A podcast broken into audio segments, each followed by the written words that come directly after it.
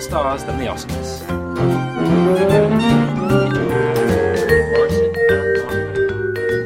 The Jodcast, March 2014 edition.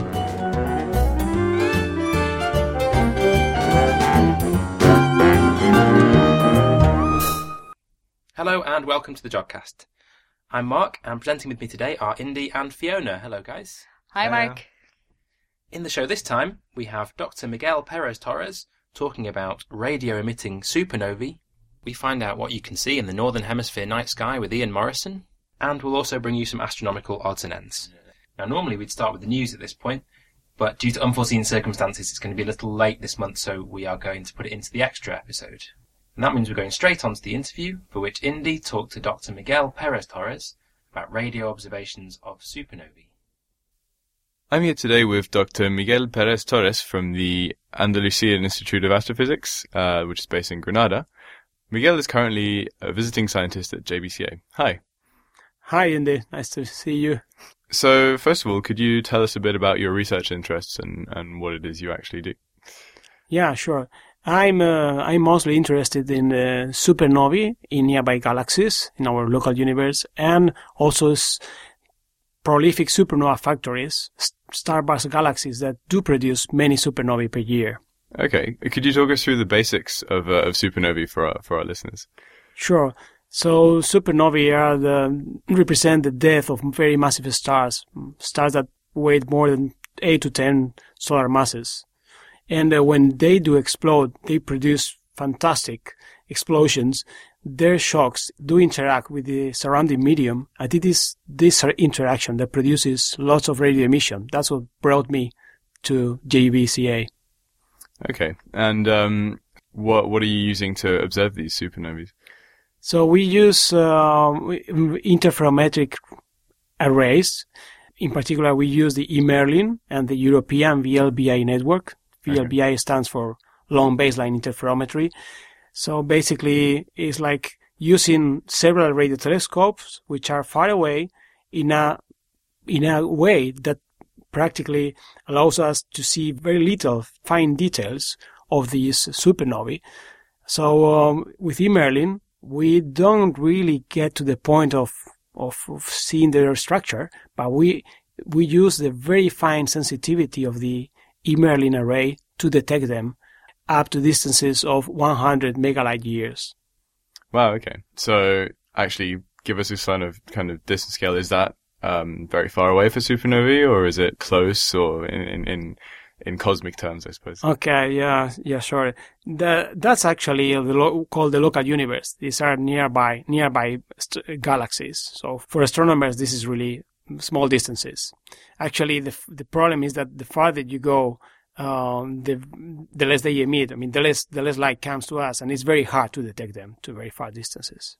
Okay. And so, I mean, are these supernovae of, of one kind? Because there are many different types of supernovae. So, what are the characteristics of these guys that you're looking at? So we mainly follow um, the so-called core collapse supernovae. These come from the death of stars that are very massive, as I said, above eight or ten solar masses, um, because their interaction do produce a lot of the interaction with the circumstellar material do produce a lot of radio emission. However, uh, actually, what brought me here at this time was not just that, also this this particular study, but um, in particular the fact that Type 1a supernovae, which are the other type, they come from um, they are called thermonuclear supernovae because uh, one white dwarf, which is not so massive, okay, white, white dwarfs do explode when they reach the so-called Chandrasekhar mass of 1.44 solar masses. Very Okay. so they are much less massive, and they are not expected in principle to produce radio emission. However, there are two scenarios. In one of them, they would produce a relatively small amount of radio emission. Okay. Those two scenarios are where either we have two white dwarfs, in that case, no radio emission should be expected, because essentially you don't have material to interact with. Right. Okay. Whereas if you have one white dwarf that explodes, and uh, during the latest, the last stages of its life, uh, has been close to a main sequence star, like Uh-huh. the sun, Sure. so So this main sequence would have been feeding some hydrogen, some material. Then when the supernova explodes, this interaction would produce some level of radio emission. So so far hasn't been there has been no detection of uh, no re- no re- detection of radio emission from any of Type 1A. Type 1A supernova. I see. Okay. So the, these Type 1As are the famous uh, standard candles that you can use to measure uh, uh, distance in the universe. Is that right? Exactly, exactly. Indeed, that's the case. So it is quite kind of funny that we do use these uh, standard candles to study, to make even cosmological achievements. And Mhm. this has been, as you know, Nobel, Nobel Prize awarded a couple of years ago. Or, yeah. Yeah, yeah. Huh? Uh, and on the other hand, we still don't know what makes a supernova 1A. We don't know which is the scenario that really produces. So it's kind of odd that we do use them as if we knew them perfectly well. Mhm. Still, it's not we, clear. we know very little about the actual mechanisms that that, Yeah. that, that trigger these things. right. I see. And um, so with the the other population, the core collapse radio population, um, how do you go about finding these things and observing them? Uh, do you have a catalog of, of supernovae that you already know of? Are you look trying to find new ones? Um, how does it work? What we do is that we um, we have uh, collaborators that um, work on uh, on the same kind of supernovae and detect them in the optical. Very quickly classify them because they get a spectrum and they know the type. I see. If it is the type of core collapse supernova, which is you know, type one B, C, is time two. Well, I won't go into any detail here. Uh, they alert us, and then depending on this uh, this uh, type of specific type of core collapse supernova, we start the monitoring or not. So so far we are we are observing those that explode in the nearby 20 megaparsec, Okay. 25 megaparsec, which corresponds to about more or less a bit less than 100 megalight years. Okay. How many of you have you got? What's the sort of sample size of, of supernovae that you've observed so far? So, well, um, I, I have been granted a, a limited amount of time, of saving time, and I have to, to make the best use of it. So, um, in, in a reasonable size for this year is, is about 10, 8 to 10 Okay. targets. So far, we have, uh, uh, start, we have observations for three or four. So basically, which is corresponds to uh, five months of observation. So I, I do hope that by, by the end of this, uh, this call that we, for which we got time with Mhm. Merlin, Mhm. we'll have this 10 or 8 uh, supernovae observed.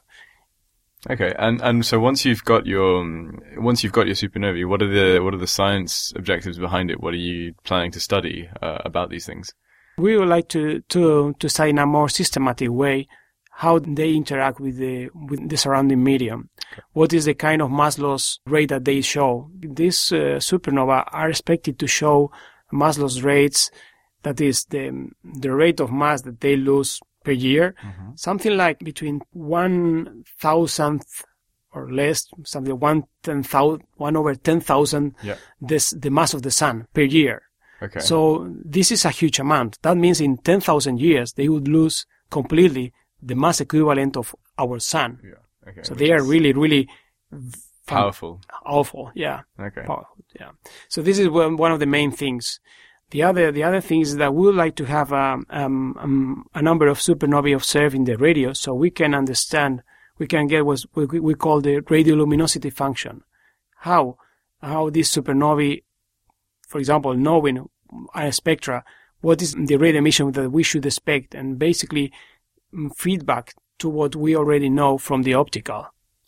Okay. So it's sort of building up a global picture of, Yes. supernova in, Yes. in, in various wavelengths. That's right. Um, do they emit in any other sort of uh, light, or is it just radio and optical? You know, they do also emit in essentially in all bands. So they are very strong X-ray emitters, for example. They do also emit in the in the in the infrared a lot, Mm-hmm. and uh, of course in the optical. Yeah, the, the the advantage of the radio is that it it is delayed with respect to the optical, I see. and it's uh, it lasts for a longer time. Okay. So in the optical, after let's say hundred days, supernovae have, have are so so weak, so faint. There is no point in, in following them unless you you use a huge telescope. Right. Whereas in the radio, we we uh, we know that uh, because they are initially very strongly absorbed, we can delay the, the observations for a few weeks or even months. And actually, some of the supernovae I'm, I'm uh, observing in these supernova factories, galaxies that do produce many supernovae in the nearby universe, they are very bright even five years after, the explosion, which allows a very detailed study of the circumstellar interaction. This can be done at any other wavelengths. I see.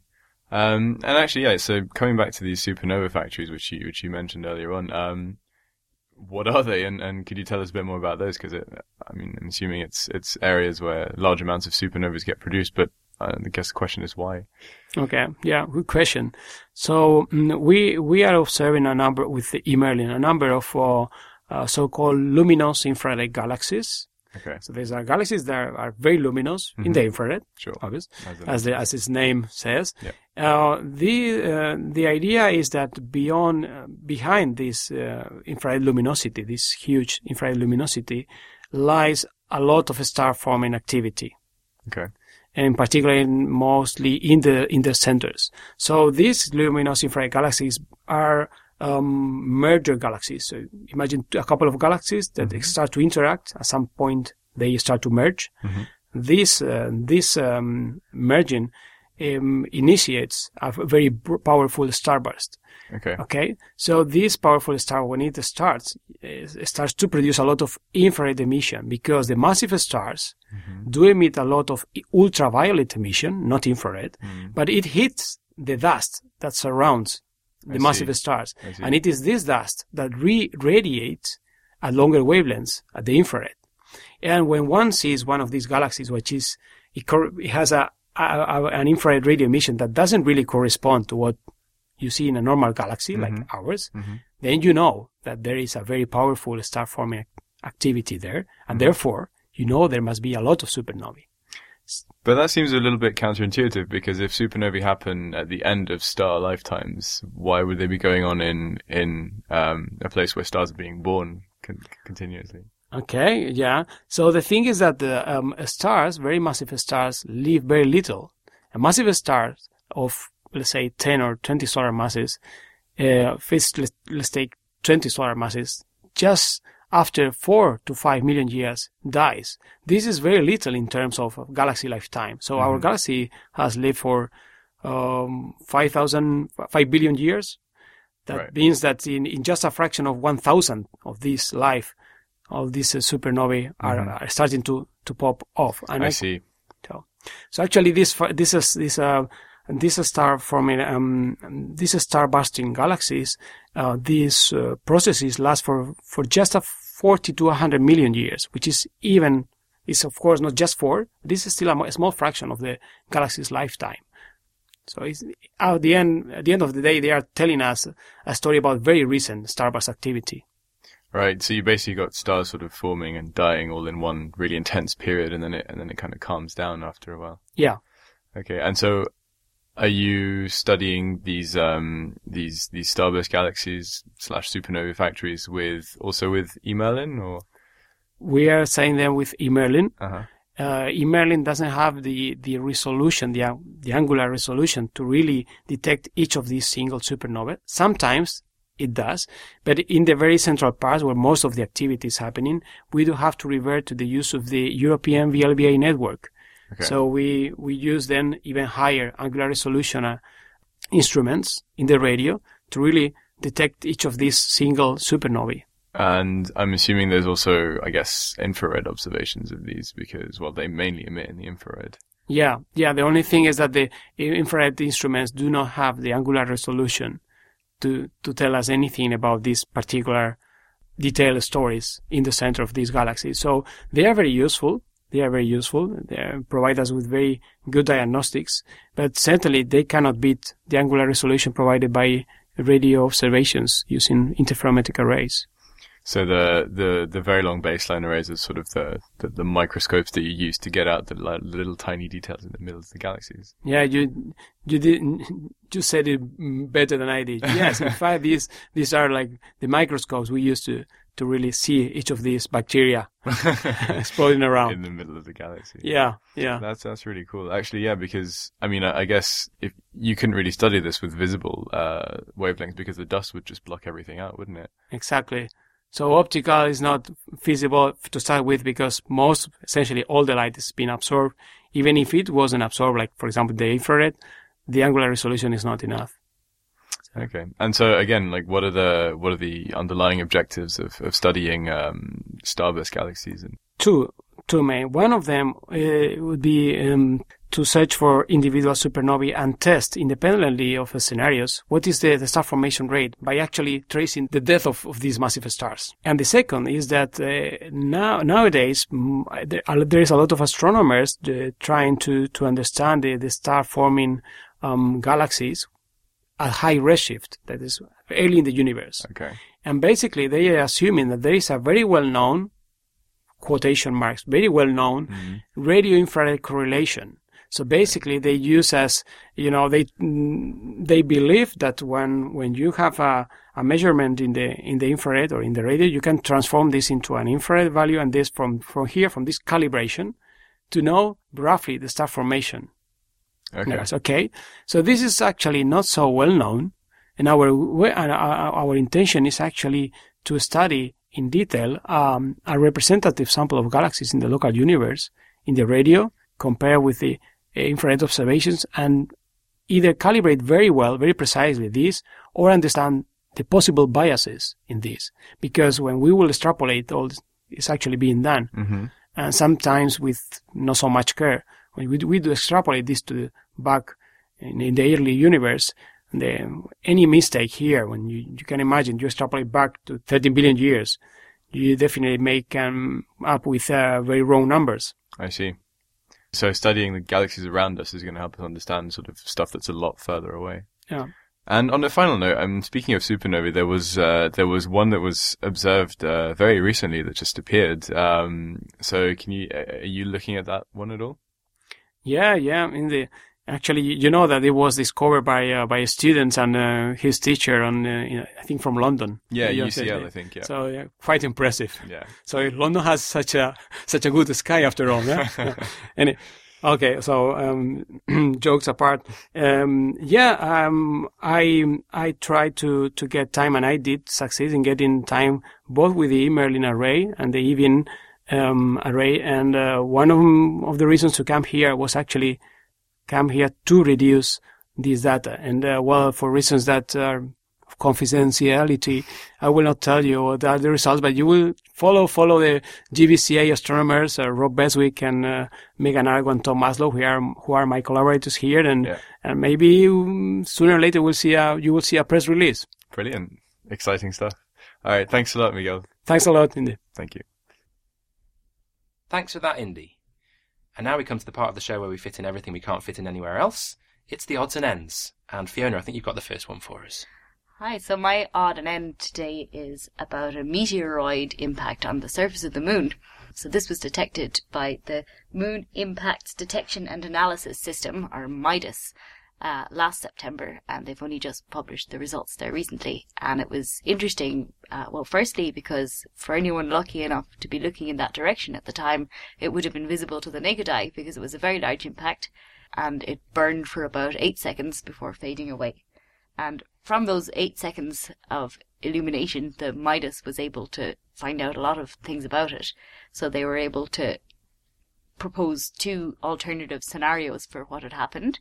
They said either it was a very small meteoroid which crashed into the moon very fast, or else a somewhat larger meteoroid that crashed into the moon slowly.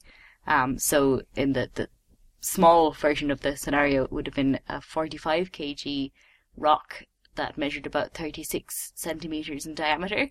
Uh, and the alternative then was a 450 kg rock that measured 1.4 meters in diameter. Um, so that's very interesting because we'd really like to more, know more about these kind of things entering the Earth's atmosphere, but because they burn up usually on impact, uh, we can't really detect them usually. Um, so by looking at the moon, we can see how often it happens there and then kind of extrapolate that data um, with reference to the Earth. It, it made a nice big crater on the surface of the moon that measured 47 meters in diameter. Uh, so that's pretty cool. I didn't know about this project. Midas? Um, no, neither did I until until recently. Um, and it's it's very cool what they're doing. They just have two really small telescopes, uh, two small one meter telescopes, pointed at the moon. I think all the time, uh, just recording things and picking things up. I mean, they're the kind of telescopes that, that an amateur could go out and buy and, and do this themselves if they, so if they so pleased. And the reason they have two of them is to make sure that if if one of them is compromised, the other one will continue picking things up. So to make sure that they get an uninterrupted look at what's going on. So this thing was then, for example, a good bit smaller than the meteoroid that exploded over Chelyabinsk in Russia. That's right. I mean, I heard one report that said that one was about the size of a bus, and that still, I mean, it it, caused chaos, but it didn't actually impact on the surface of the Earth. It burned up before it hit us. So, um, so yeah, this this would have been much smaller than that. Um, so really, they're looking at things that could kind of pose no threat to us, but it's still interesting to know about them. Yeah, well, if you know about how many there are of the smaller ones, I suppose you can start to try and extrapolate to how many of the larger, dangerous ones might Yeah. be. Okay, Indy, what have you got? I've got stuff a bit further out than the moon. It's an exciting new data release by the uh, NASA Kepler mission, whose aim is to look for exoplanets, and it's had quite a bit of success doing that. Uh, NASA recently announced that Kepler has confirmed 715 more exoplanets uh, that are orbiting 305 stars in total. So there's a lot of multi-planet, I say, I guess, solar systems that the telescope has discovered. So we've been covering Kepler uh, in, in various odds and ends, and our regular listeners will know that the telescope itself has stopped taking data, but these discoveries are all coming from analysis of the, the reams and reams of data that have that are already there, stored in hard drives and, and waiting to be to be looked at. So with this bunch of planets, 95% of these are smaller than Neptune, but it's a significant increase in the amount of planets that we know. And the analyses have been very effective because the NASA scientists have started to use an analysis known as verification by multiplicity. That's just essentially applying a bit of common sense to, to our knowledge about exoplanets. In all the previous data, scientists have picked up on the trend that if you find one exoplanet around a star, it's usually going to be accompanied by a few others. And so by that logic, they've focused on uh, stars that have candidates around them to sort of pay closer attention to them. In that way, possibly find more exoplanets. And it succeeded because Kepler has observed around 150,000 stars in total. And as I said earlier, there's only been detections, well, for this chunk of detections, it's 700 or so planets around 300 stars. So instead of wasting time and assuming that there's an equal probability of detecting a planet around each star, scientists have focused on the best stars that would yield the most amount of planets. Moving on to the planets themselves, uh, four of these 715 planets are less than two and a half times the size of the Earth and within the so-called habitable zone of their star, which is to say it's the right distance from the star for water to be present in liquid form, so for the surface temperature not to be above 100 degrees or below um, zero degrees. One of these, uh, one of these new planets, these habitable zone planets, called uh, Kepler 296f. So that may sound a bit random, but the I think the nomenclature is that the numbers represent the actual stars, and the letters at the end of those represent planets around the star. So it's planet F of star Kepler 296. So that planet's orbiting a star that's half the size of our sun and only five percent as bright. The planet itself is twice the size of the Earth, but scientists don't really know if it's a gaseous world or whether it's a water world uh, surrounded by a, a, really deep ocean. And it's it's difficult to know uh, with our current instruments uh, what these planets actually look like because obviously the observations aren't done directly, but it's looking for little dips in the light of a star as the planets pass in front of it. But this latest discovery brings the, the confirmed count of planets, of exoplanets, to nearly 1,700. So it's almost double the amount of, well, more or less double the amount of planets that we, that we know of. There's still a lot more Kepler data to go through, a lot more planet candidates to verify, so hopefully we'll just be seeing more and more of these in the near future. I think that's cool. If Libby was here, she might complain of Earth fatigue, like she once did in the previous episode, because she said we're finding so many planets and saying, oh, this could be the next Earth, that we don't really know enough about them to be sure, but I think another four which are in the habitable zone and roughly Earth sized is quite exciting. There's not, not that many of those planets around. Uh, I think I'd, I'd echo Libby's Earth fatigue a little bit there. I'd say they're finding all these planets and that's really nice, but I'd love to know what's the next step here, you know. how far away are we from being able to tell a little bit more about these? Like, for example, Indy, you mentioned that they're not really sure is it a gas giant or a water world, and it, it would be really cool if someday we would be able to know a bit more um, about what's going on on the surface of these planets and what they might look like and what they might be like. Well, I mean, for starters, you've got um, the upcoming, say, the upcoming space telescope, the successor to Hubble, the James Webb Space Telescope. That could would have enough sensitivity to at least figure out what's in the atmosphere of the closer exoplanets Mm. using spectroscopy of the uh, of the starlight that passes through the atmosphere on our way. It might be a while until we have a clear picture of the surfaces of the planets. I mean, well, you look at say something like Venus, we barely know knew what the Mhm. surface looked like because of all the cloud cover until until until relatively recently. Mhm. But um, well, there's no substitute for going over there and exploring them ourselves, is there? You'll be the away. first signing up for that mission then, Indy. Yeah. Signing up all your future generations of descendants. So eventually one of them will get there. Pretty much. Well, there's also the Extremely Large Telescope, which is supposed to come along um, perhaps in the next decade or so, which is to be, I think, perhaps 30 to 40 meters in diameter, uh, an Earth, Okay. a ground-based telescope, and that would create. I think it would possibly be able to image exoplanets. I mean, don't know how much surface detail you'd see, but perhaps you'd be getting enough light to do good spectroscopy and really start to see what's in their atmospheres. Yeah. It would be interesting if they could, um, you know, these these uh, telescopes that they're sending off out into space. One, they should they should have one of those look look back at Earth and see see what Earth looks like from from outer space. A good point. A good test bed. Yeah, exactly. um, and then they could maybe look for look for similar signatures out there and see what they're like. Yeah, given that Kepler's the first space telescope that was purpose built to look for exoplanets, I think it's done a pretty good job, and it's a, it's just a numbers game at this point. I mean, the more the more instruments we use to look for these things, the more planets we will find. So see uh, see what happens. Um, I've got something on our own planet, uh, which is the Aurora Borealis, the Northern Lights, that were seen. It was actually last night at the time of recording, so it was the 27th of February. In the evening, UK time, there was suddenly lots of activity that I saw on Twitter where people suddenly started seeing and taking pictures of the Northern Lights.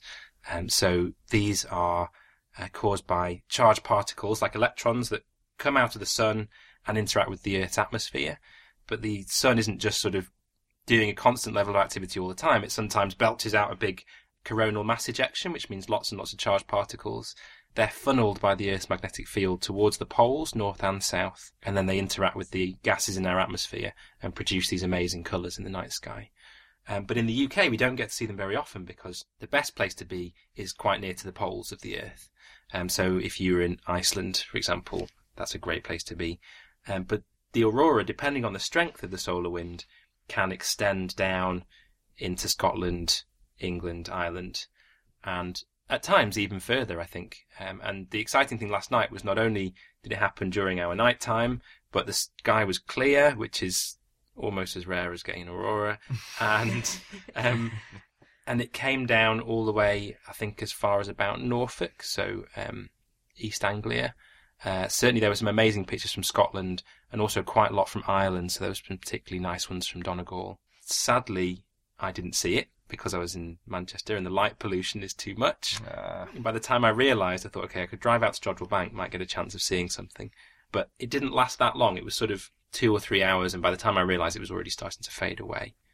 Um, but these aurora, if you have a look at some of the pictures, you've got um, not only sort of the usual kind of green curtains of light, but you've also got higher uh, red illumination as well, which is quite unusual.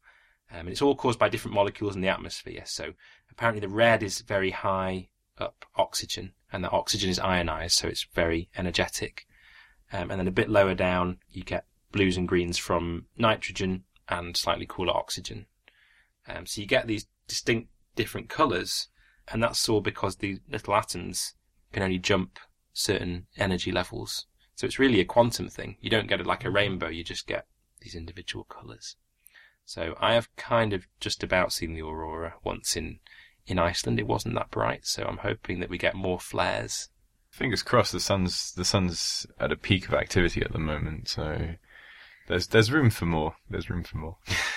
I saw it once too, actually, but it was very, very faint. It just looked like some red clouds. Still, it's a pretty amazing thing to mm, see. yeah. And also, this it wasn't really predicted very to be very strong.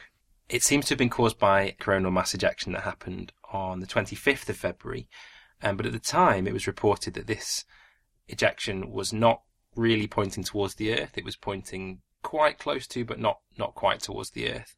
Um, and so, in fact, it was said that it wasn't going to produce, probably wasn't going to produce very spectacular aurorae.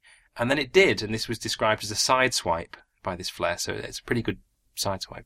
Yeah.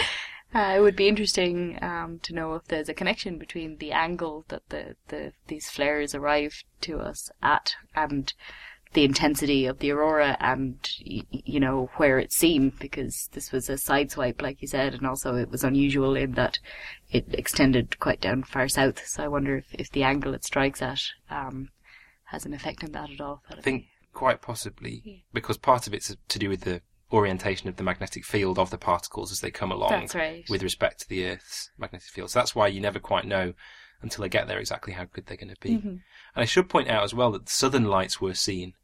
Um, so the International Space Station has a great picture from one of the astronauts of the southern lights in a, a nice little ring around the south pole of the Earth. It's amazing those pictures because it really lets you visualize what the what something like the magnetic field would look like. That's something you wouldn't be able to see at all usually, but you get a really good visualization Yeah, of, it's of showing the us- shapes of things. Yeah. Showing us a part of the Earth we don't usually get to see. Yeah. Yeah. And now, illuminating our night sky, here's what you can see in the Northern Hemisphere with Ian Morison. Well, the night sky for March 2014. Well, what about what we can see in the heavens? Over to the west in the evening, we have the wonderful region of sky, Orion setting low down, Taurus with its lovely open clusters, the Hyades and Pleiades up to its right. Down to the left will be the star Sirius in Canis Major. Up and to the left of Orion is the constellation of Gemini, with its bright stars Castor and Pollux.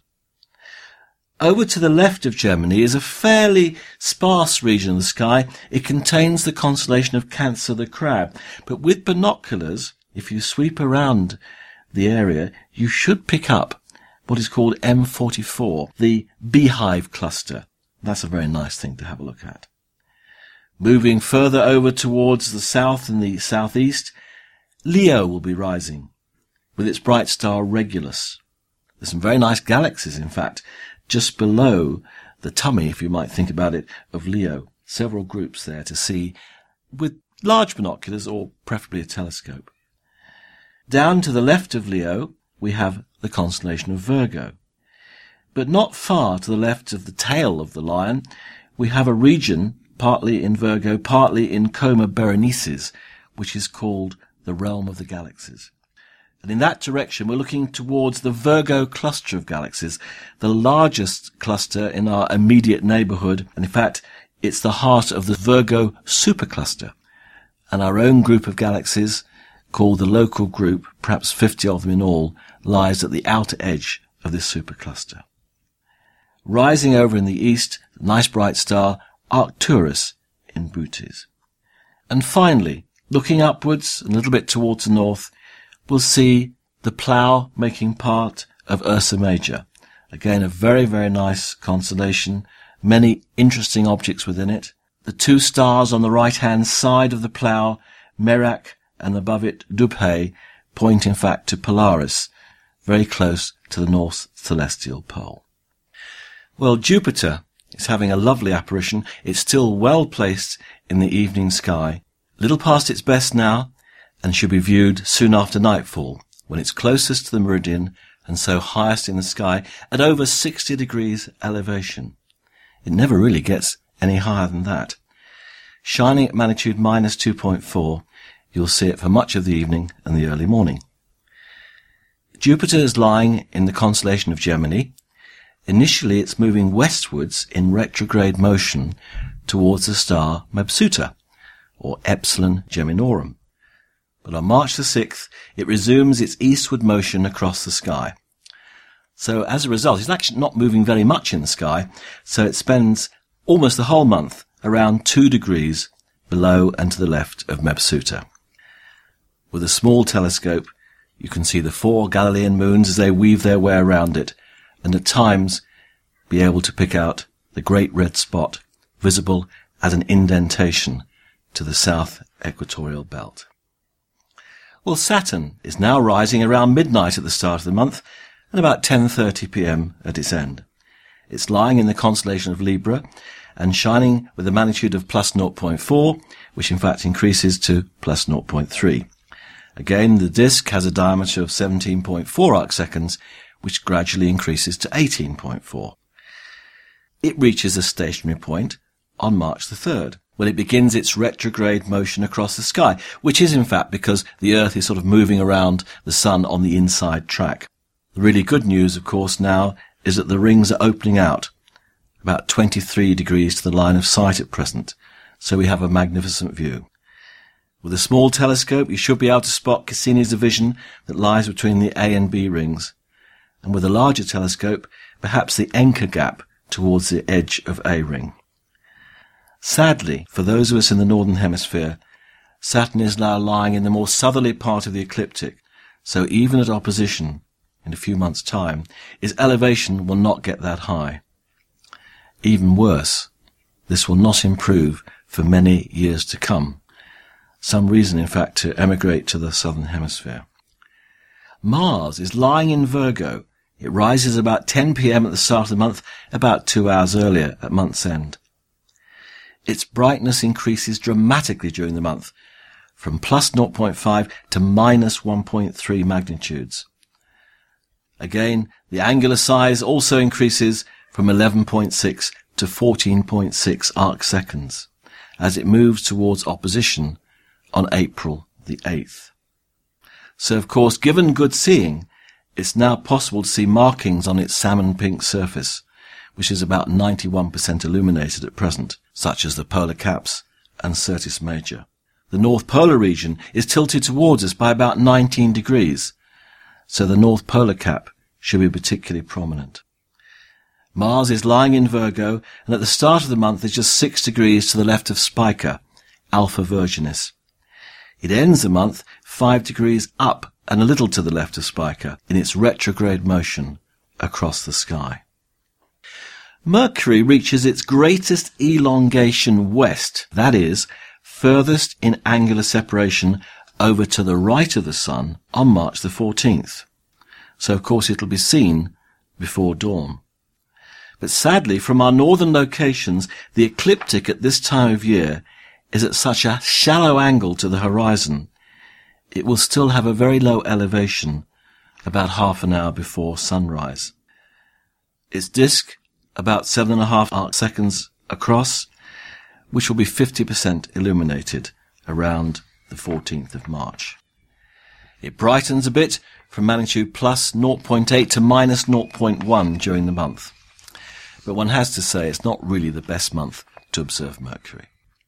Well, I've been spotting Venus in the eastern sky for a few days now. It actually reaches its greatest elongation west from the Sun on March the 22nd. Again, due to the shallow angle of the ecliptic horizon, it does not get that far above the horizon, about 25 degrees elevation on that day of greatest elongation. It's dimming slightly during the month from magnitude minus 4.8 to minus 4.4, whilst its angular diameter shrinks from 32 to 22 arc seconds. But at the same time, the illumination phase increases from 36 to 54%, which is why the brightness doesn't reduce as much as you might expect. Well, what about highlights of the month? Well, we've mentioned Jupiter. It's now well past opposition, but it's still a good month to observe it. Although its angular size falls from 42 to 38 arc seconds during the month, a small telescope can still see lots of details. The features seen in the Jovian atmosphere have been changing quite significantly over the last few years. For a while, in fact, the south equatorial belt vanished completely. It's now returned to its normal wide state. On the night sky page, I've included a diagram based on a picture I took way back in December 2012 showing the main features. And also there's a second highlight that tells you when in the evening the great red spot will be facing us, and so will be easiest to see. During March, the constellations Cassiopeia and Perseus will be high in the west. If one follows the line of the Milky Way from Cassiopeia over to the left towards Perseus with a pair of binoculars, you should see a little misty patch, which is due to two beautiful open clusters that form what is called the Perseus double cluster. And I promise you this is a lovely sight in a small telescope and absolutely fantastic in a bigger one. Now down to the left of the brightest star in Perseus, which is called Mirfak, is the star Algol, which has been called the demon star, as sometimes it appears to wink.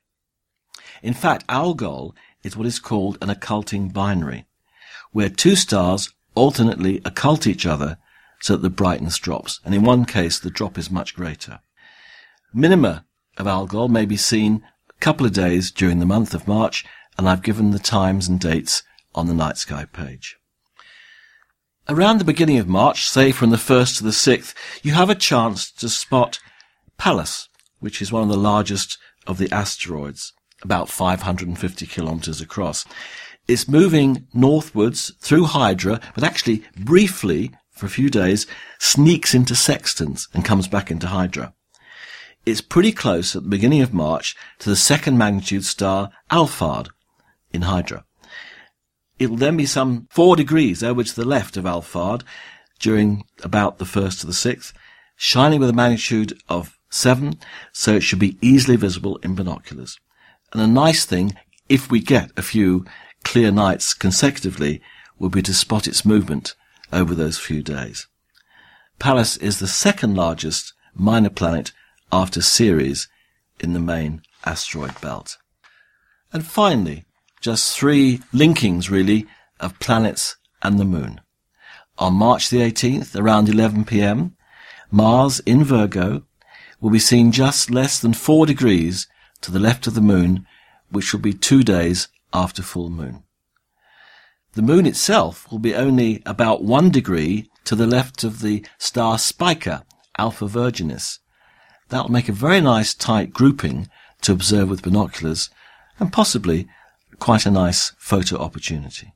A couple of days later, on March the 20th, around midnight, looking southeast, Saturn will be less than about two degrees to the left of the waning moon.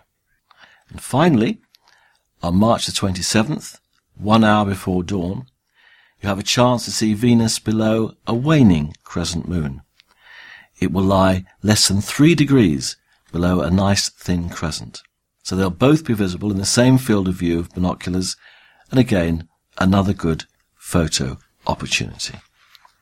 So I do hope the sky's clear for a bit after all the clouds we've had during the first couple of months of 2014, and you have a chance to observe the heavens. Thanks for that, Ian. Unfortunately, we don't have a Southern Hemisphere night sky for you this month, but we will be doing our best to get it back to you in April. And now on to the feedback.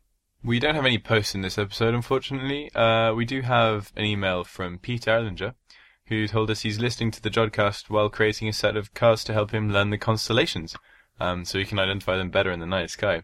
I think that's a very good idea, to be honest, and to be very honest, um, quite a few astronomers, especially the ones who don't work in with, with visible light, so radio or any, anything else really, aren't too familiar with the constellations either. So if you make a spare set of cards, feel free to send them over to us at the Jodcast. PDF will do, and we'll print them out. I actually really like these idea of these cards, and I think they're probably just as a memory aid. But I, I thought it would be quite exciting if someone created a sort of constellations top trumps. I would Oh. enjoy that. That so, like, brilliant. in my view, you know, Orion would definitely be the top trump. No, I, I don't know. I think it would be Ursa Major. Um, I think Ursa Major could probably take on Orion. Maybe Uh, in size, but the dog versus the hunter. Who's going to win? it's a The bear. Um, listeners, tell us which constellation your favourite is. Answers on a postcard. on Twitter, Pradeep noticed actually a couple of weeks ago that uh, the volume of the audio in the February episode of the Jodcast was very variable. Um, so sorry about that. We had actually forgotten to even up the levels, which we usually do. And so we've re-uploaded the audio with this done. So if you're listening to the February Jodcast and it sounds all loud and quiet, uh, just download it over again. Thank you very much for pointing that out. And Colin Stewart said, listening to the Jodcast for the first time in years, bringing back lots of memories. And that's because Colin featured in some of the early Jodcast videos. So if you go on the archive, scroll back to about 2006 or 7, uh, there's a video of Colin in the Lovell telescope, I think, for one of those videos. Russ Jenkins posted to our Facebook page to say, another great show. There's always something to stretch my imagination around. And um, given the very high winds that we had there recently, Russ was interested to know uh, how we prevent the wind from getting uh, to the Lovell telescope. And Russ, the short answer is actually we don't. Um, so it's exposed to the elements and it, it, it blows right through it and it can actually make quite a loud noise while it's doing that. But it tends not to have too much of an effect. When the telescope is in its parked position, the dish doesn't catch the wind, uh, and the support structure is all beams and struts, so it doesn't actually put up too much wind resistance. Um, so that's not overly affected by it either, and it with it can withstand some very strong winds. I mean, Mark was telling me about um, 80 mile per hour winds around 2007, which posed absolutely no problem to it. And I know um, we had some trees down there around Jodrell Bank um, during the very high winds uh, a few weeks ago, and the, that caused no problems to the Lovell telescope whatsoever. So uh, hopefully it'll continue to stand strong for another 50 years. Yeah, well, it's getting towards, what, 57 years old and Yeah. still standing. So uh, Still standing, it's, so that's- it's pretty exposed there because it's on a plain, so the wind can blow across pretty strongly. But as long as it's parked, it's fine. And if you want to get in touch, you can do so via the website at www.jodcast.net. On Twitter at twitter.com slash Jodcast. On Facebook at facebook.com slash jodcast.